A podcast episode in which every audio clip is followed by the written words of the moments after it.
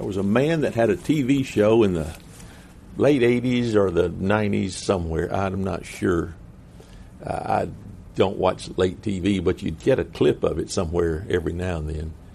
Arsenio Hall, I think it was, and he'd have a if, if I if I have this right, he would have a segment of things that make you go, hmm.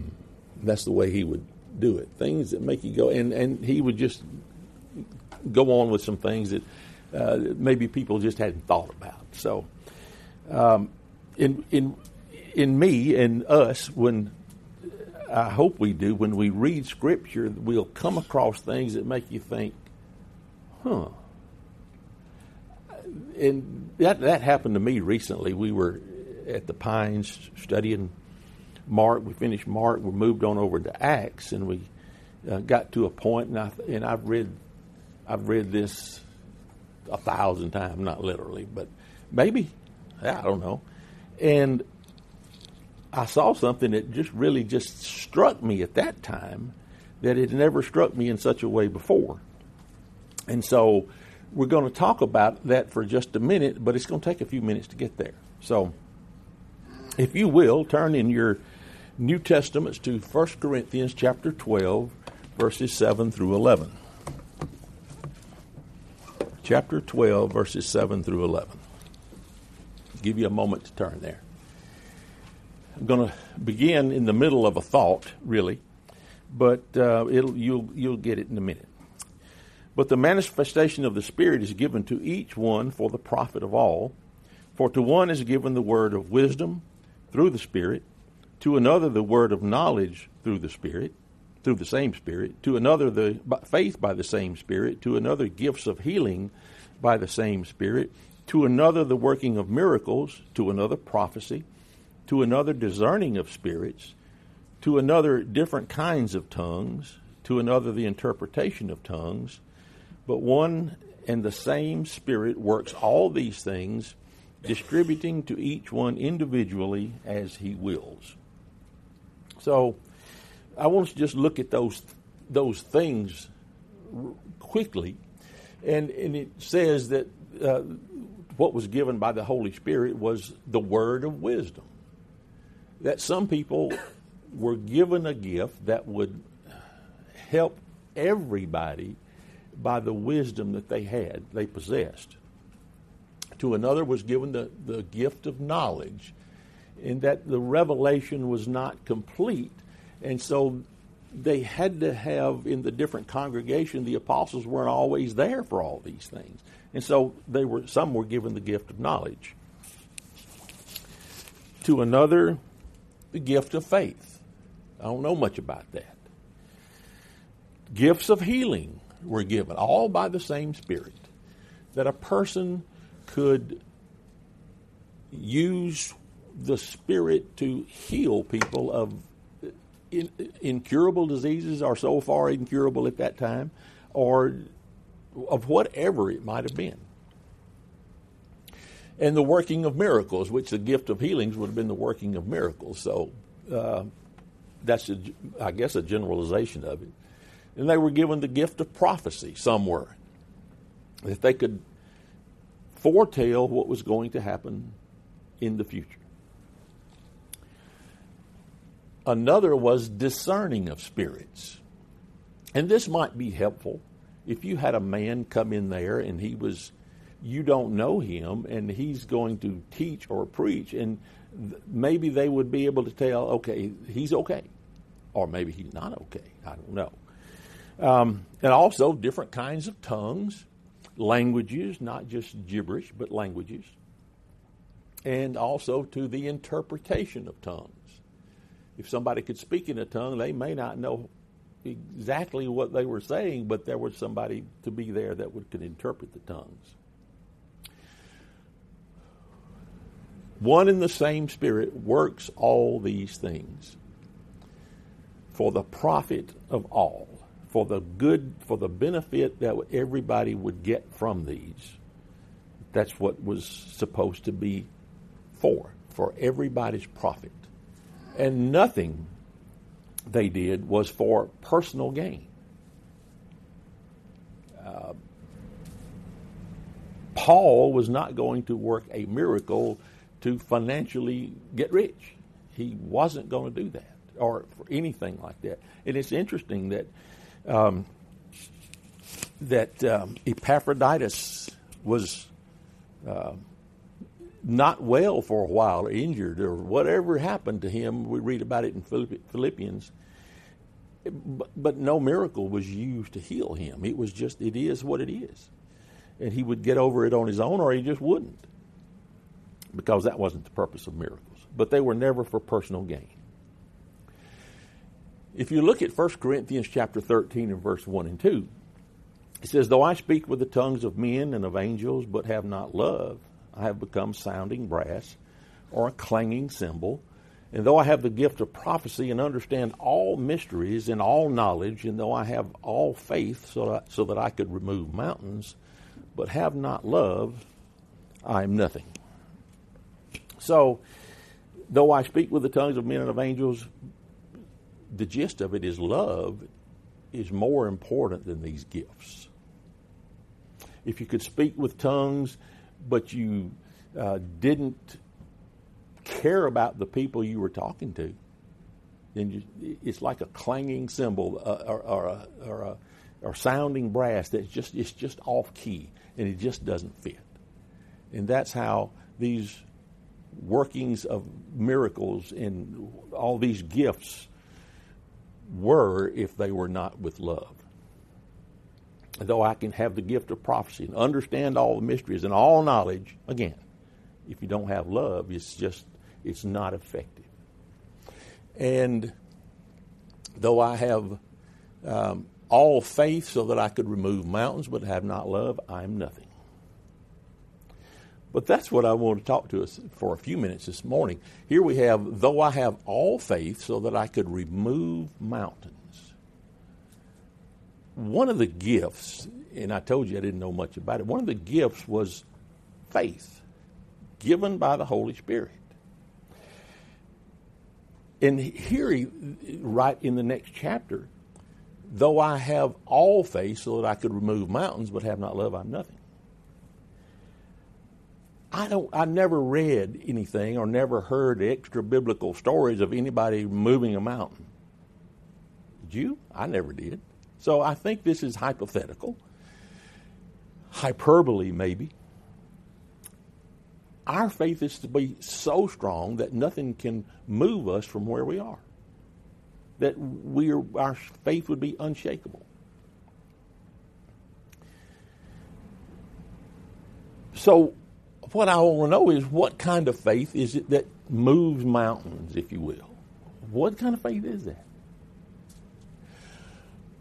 In verse 9 of chapter 12 to another faith by the same Spirit. Faith was given. It must have been some other measure uh, of, of faith, an added measure of faith given by the Holy Spirit. I don't know what that is. This is what struck me when I, we'll get to it in a minute. This, I don't know what that is. But I want us to look in just a minute. Is this the kind of faith that was special for mighty works? I don't know. I don't know. But let's look at what we can know more about. Turn with me to Acts chapter 6. This is where I, uh, I saw it again and it just kind of hit me like, huh, I never really thought about it. It just never thought about. It. Acts chapter 6, verses 1 through 8. Now, in those days, when the number of the disciples was multiplying, there arose a complaint among the Hebrews by the Hellenists because their widows were neglected in the daily distribution. Then the twelve summoned the multitude of the disciples and said, this is, It is not desirable that we should leave the word of God to serve tables. Therefore, brethren, seek out from among you seven men of good reputation, full of the Holy Spirit and wisdom, whom we may appoint over this matter. But we will give ourselves continually to prayer and to the ministry of the word. And the saying pleased the whole multitude, and they chose Stephen, a man full of faith and the Holy Spirit, and Philip, Prochorus, Nicanor, Timon, Parmenas, Parmenas, and Nicholas, a proselyte from Antioch. When they set whom they set before the apostles, and when they had prayed, they laid their hands on them. But the word of then the word of God spread, and the number of disciples multiplied greatly in Jerusalem, and a great many of the priests were obedient to the word. And Stephen, full of faith and power, did great wonders and signs among the people. So if you look at verse 5, and the saying pleased the whole multitude, and they chose Stephen, a man full of faith. And in verse 9, and Stephen, full of faith and power, did great signs in, among the people.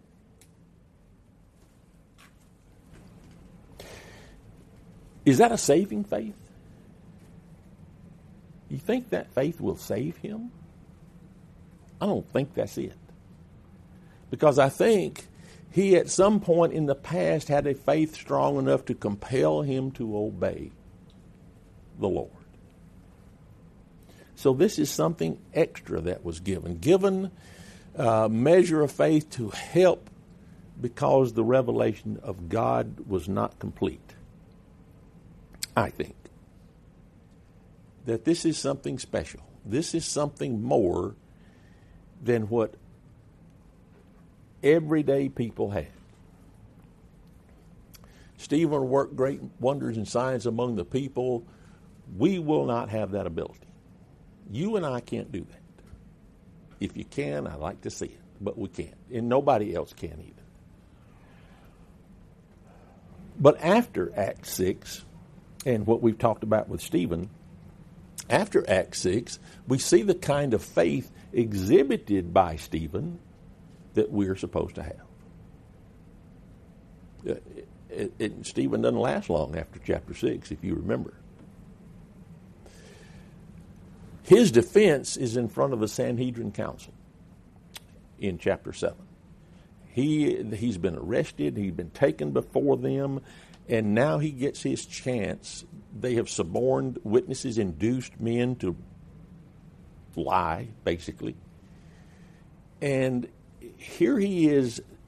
It's his time to talk, and he starts a, a brief history of Israel. He knows who these people are.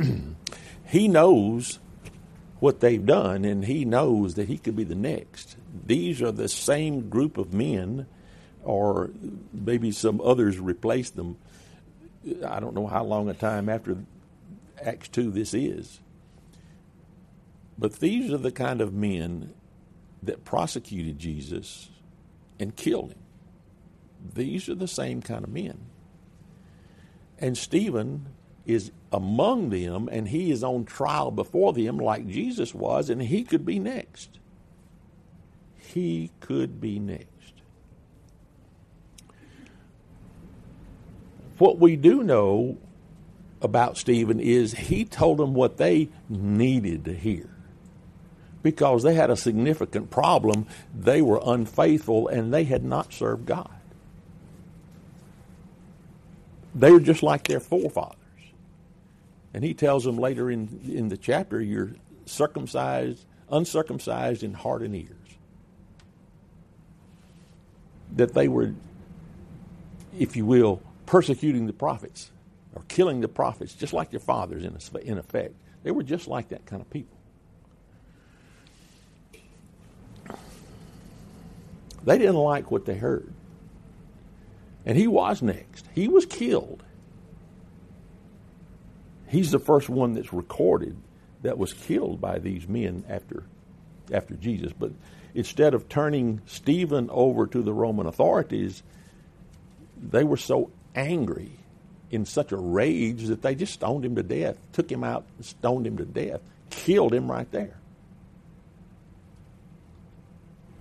But he was full of faith, just like we can be. Not a special faith, but a faith in which we will not be taken away from the Lord because our faith is so strong. and like I say, that had never really this his miraculous gift of, if he had it, of of faith. Uh, and reading about that in 1 Corinthians chapter 12, it had never dawned on me before, even thought about what kind of faith was that, and I still don't know the answer to it. But I do know that we can have a faith that's like Steve, uh, like Stephen's, in that we can, under every circumstance, we can show that we have faith in the Lord.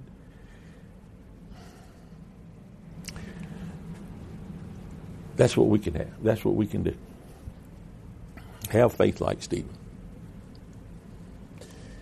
Timothy is told by Paul, This charge I commit to you, son Timothy, according to the prophecies previously made concerning you, that by them you may wage the good warfare.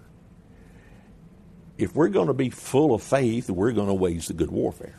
I just understood. That's what you do. As a matter of fact, the meaning of that is to engage in a conflict, to wage battle, to fight, to war a good warfare. Andrew uses that in the prayer a little bit. This uh, we need you, we need each other, and this uh, I forgot exactly how he phrases it, but he uses it often.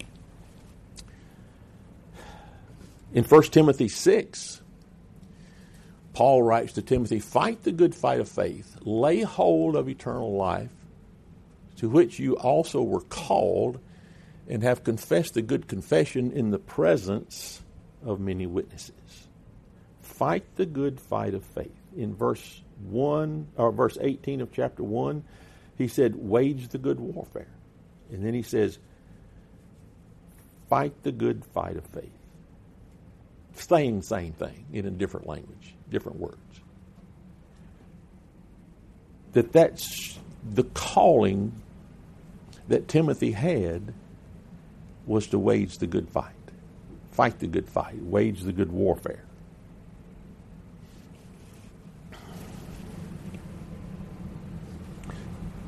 We are under the same calling.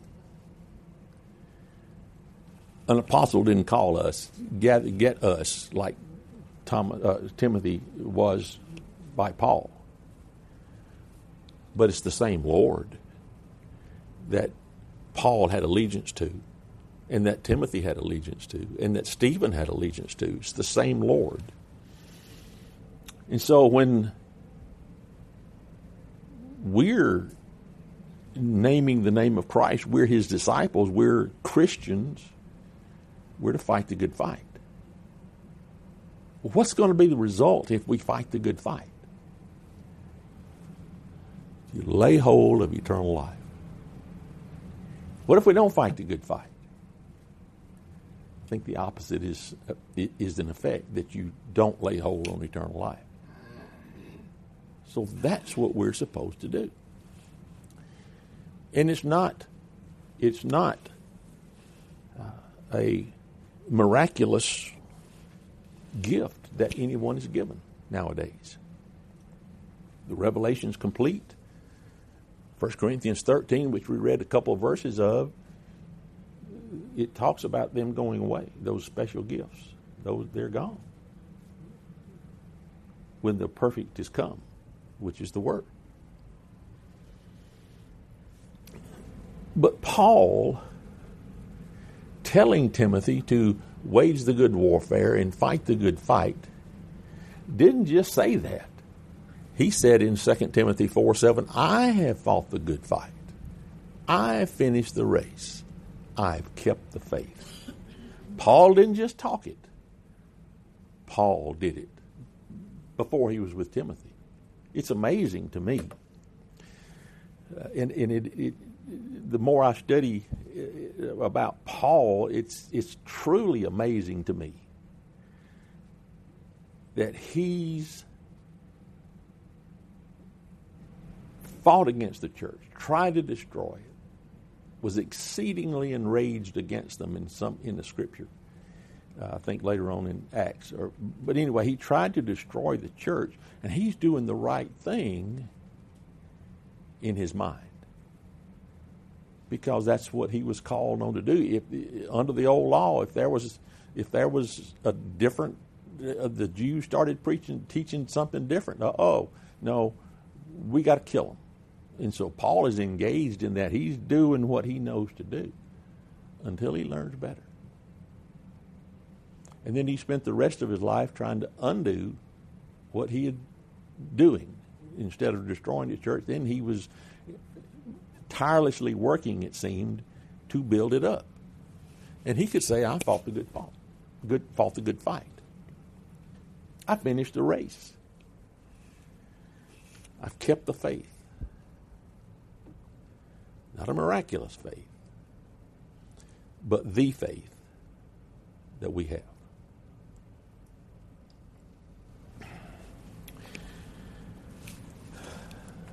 So, Timothy there is encouraged to do the same thing. Turn with me to second um, to Philippians chapter four. Philippians chapter two. Philippians chapter two.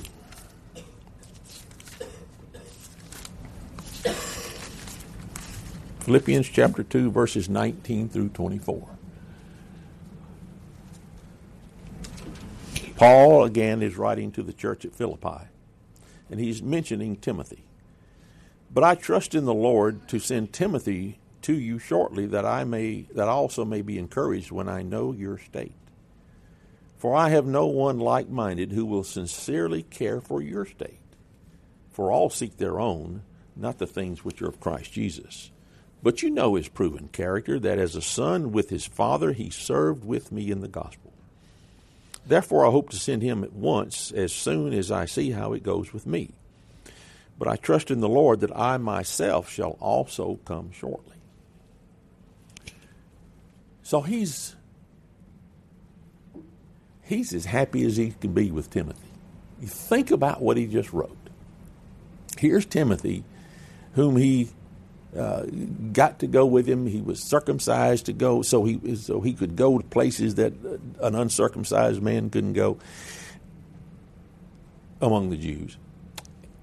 And so, look at him now. I don't know how many years later, after he has gotten Timothy to go with him, he says he will sincerely he sincerely cares for your state he sincerely cares about you. I can do that. I can really care about you. I'm supposed to. I can do I can I can emulate that kind of life. Timothy cared for them because of who they were. His brothers and sisters in the Lord. He cared about them because they have the same goal, they have the same mindset of all going to the same place. He served with Paul in the gospel as a son would serve his father. He had proven character, he says, and he commends that character to the Philippian brethren. He's like minded with Paul. Timothy did not seek his own. He he cared for those other people. Uh, ultimately, yeah, he wants to make sure he goes to heaven. But he cares about you, if you will. It's not all about him. It's not just about him. He didn't, didn't look out for his own interest only. That the brethren were important to him because they were brethren, because they were family. They're family. We're family. We're all related by blood, the blood of Christ. So I should care about you you should care about me. I should care about everybody in here. And, and you as well.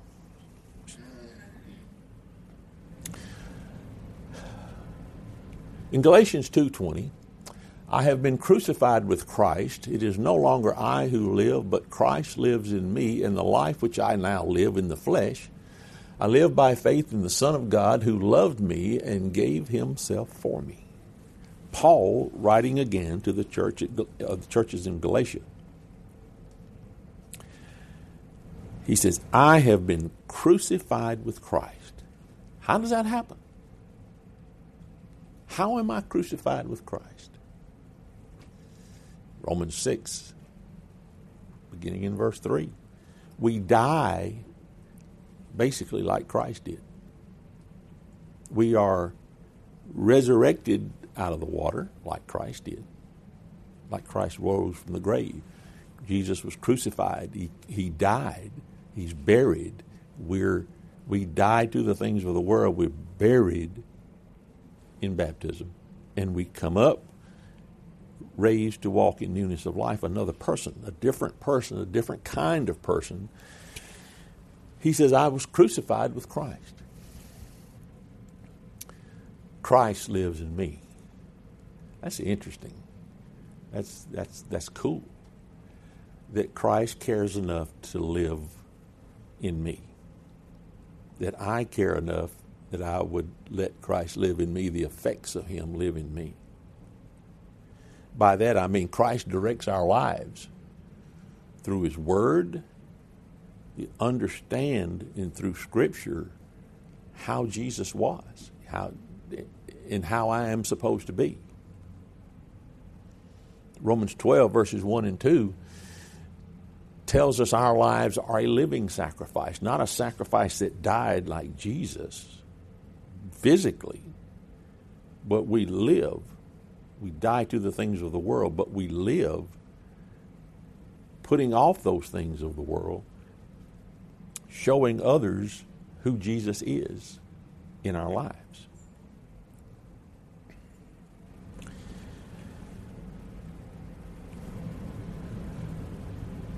Galatians 2.20 basically is, doesn't say it in these words, but whatever is commanded in Scripture, we obey.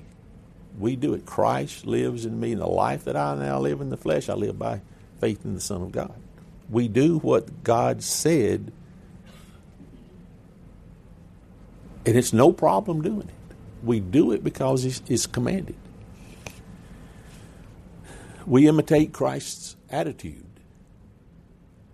that he came to serve. He came to seek and to save those who are lost. He came to serve so that all of us would live with him. What a what a thought that here are wicked people, sinful people. The world is full of them, and they didn't all die in the flood. Eight men lived, but now the world is, is sinful all over again, and Jesus dies for us. He dies so that we can live. He dies so we can be with Him and we're His creation. He is the source and the director of our lives. Kind of different statement, saying the same thing. But our lives are in direct contrast with the lives we lived prior to Christ, supposedly. Repentance. Repentance, change of mind, change the way, change the things you do to live for the Lord. That's complete 180. That's in, as I said, direct contrast to the way we were. 2 Corinthians chapter 5, verse 7 For we walk by faith, not by sight. That we, our faith is strong enough that we don't have to see Jesus to obey him. We have his word, we have God's word. So, wherever we are in the world, Christ is there, there with us. Sorry, microphone. Christ is there with us wherever we are in the world, whether it's here, whether it's in Oklahoma, whether it's in Italy, whether it's in Athens, Alabama, where, wherever it is, Christ is to be with us. Christ is in us. We're in Christ. Regardless of whomever Christ might love, he loves me. Doesn't matter that he loves everybody else. He loves me. It does matter. But as far as this example, he loves me. He loves you. Whoever else he might have died for, he died for me. He died to take away my sins. He died to take away your sins. He died for me. What am I going to do with that? How is that going to help me? In other words, if someone sees John in Kroger, he's going to see more than John in Kroger. He sees Christ in that person. When Jerry is at the UPS truck doing his UPS duties, people ought to see the Lord. People ought to see in his, in the results of the way he works, they ought to see Christ. That he's doing things that most folks just don't do. They care about their jobs. I don't know about most folks. A lot of people don't care about their jobs. But he ought to see us and see that we care. When Evan's mowing his yards, when he gets off his real job and he goes to mow his yards, people can rely on him to do a good job in their yards because they see more than Evan. They see Christ in the way Evan lives. By word and deed. What we say and what we do. That's what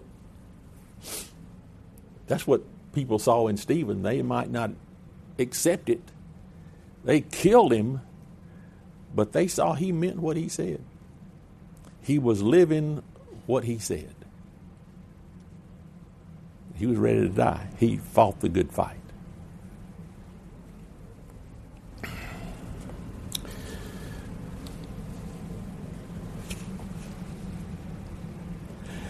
Everyone, that's not good. Everyone who has been born is in one of two states. And I'm not talking about Mississippi or Alabama. Everybody who's been born is in one of two states. He's either dead and buried or he's going to be dead and buried.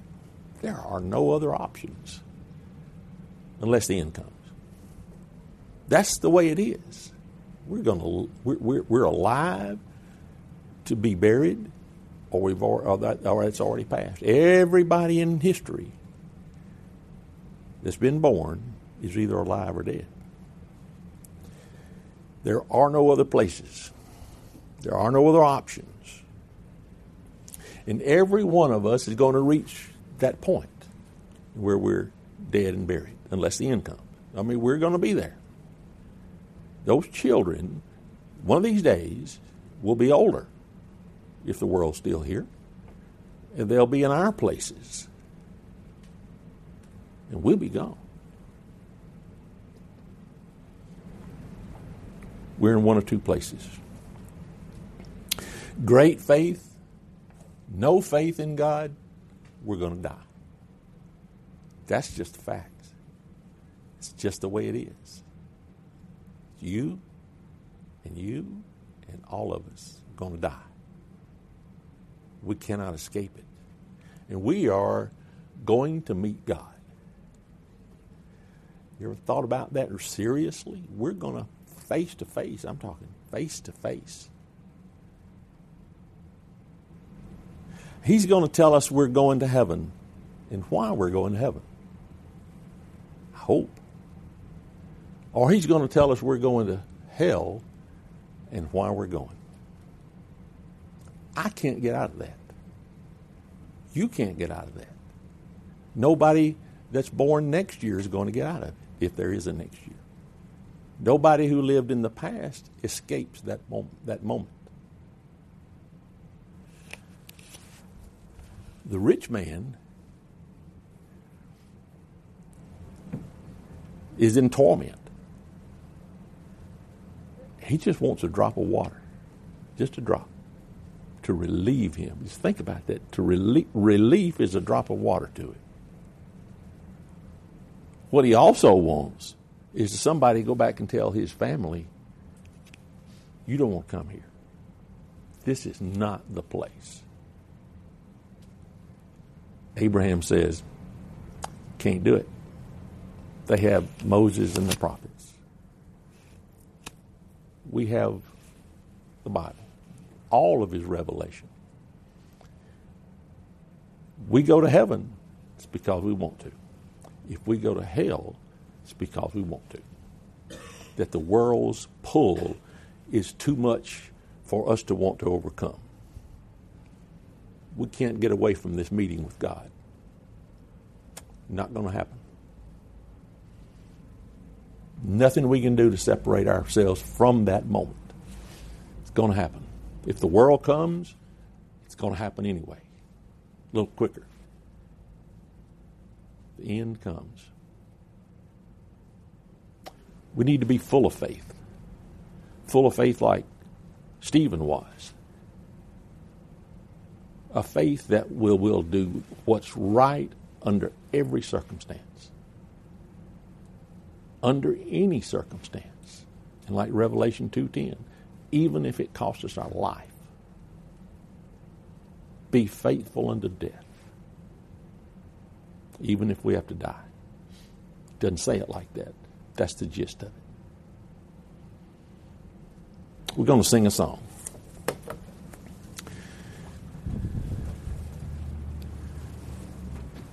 That song, verse 4, chapter 4, I mean, uh, number 423, Tis so sweet to trust in Jesus. We have to do that. Or not trusting in Jesus gets you the bad result when you meet the Lord. If you need to be baptized to have your sins washed away, why don't you do that? Do it now. Or if you need the prayers of the saints, why don't you do that now while we stand, while we sing?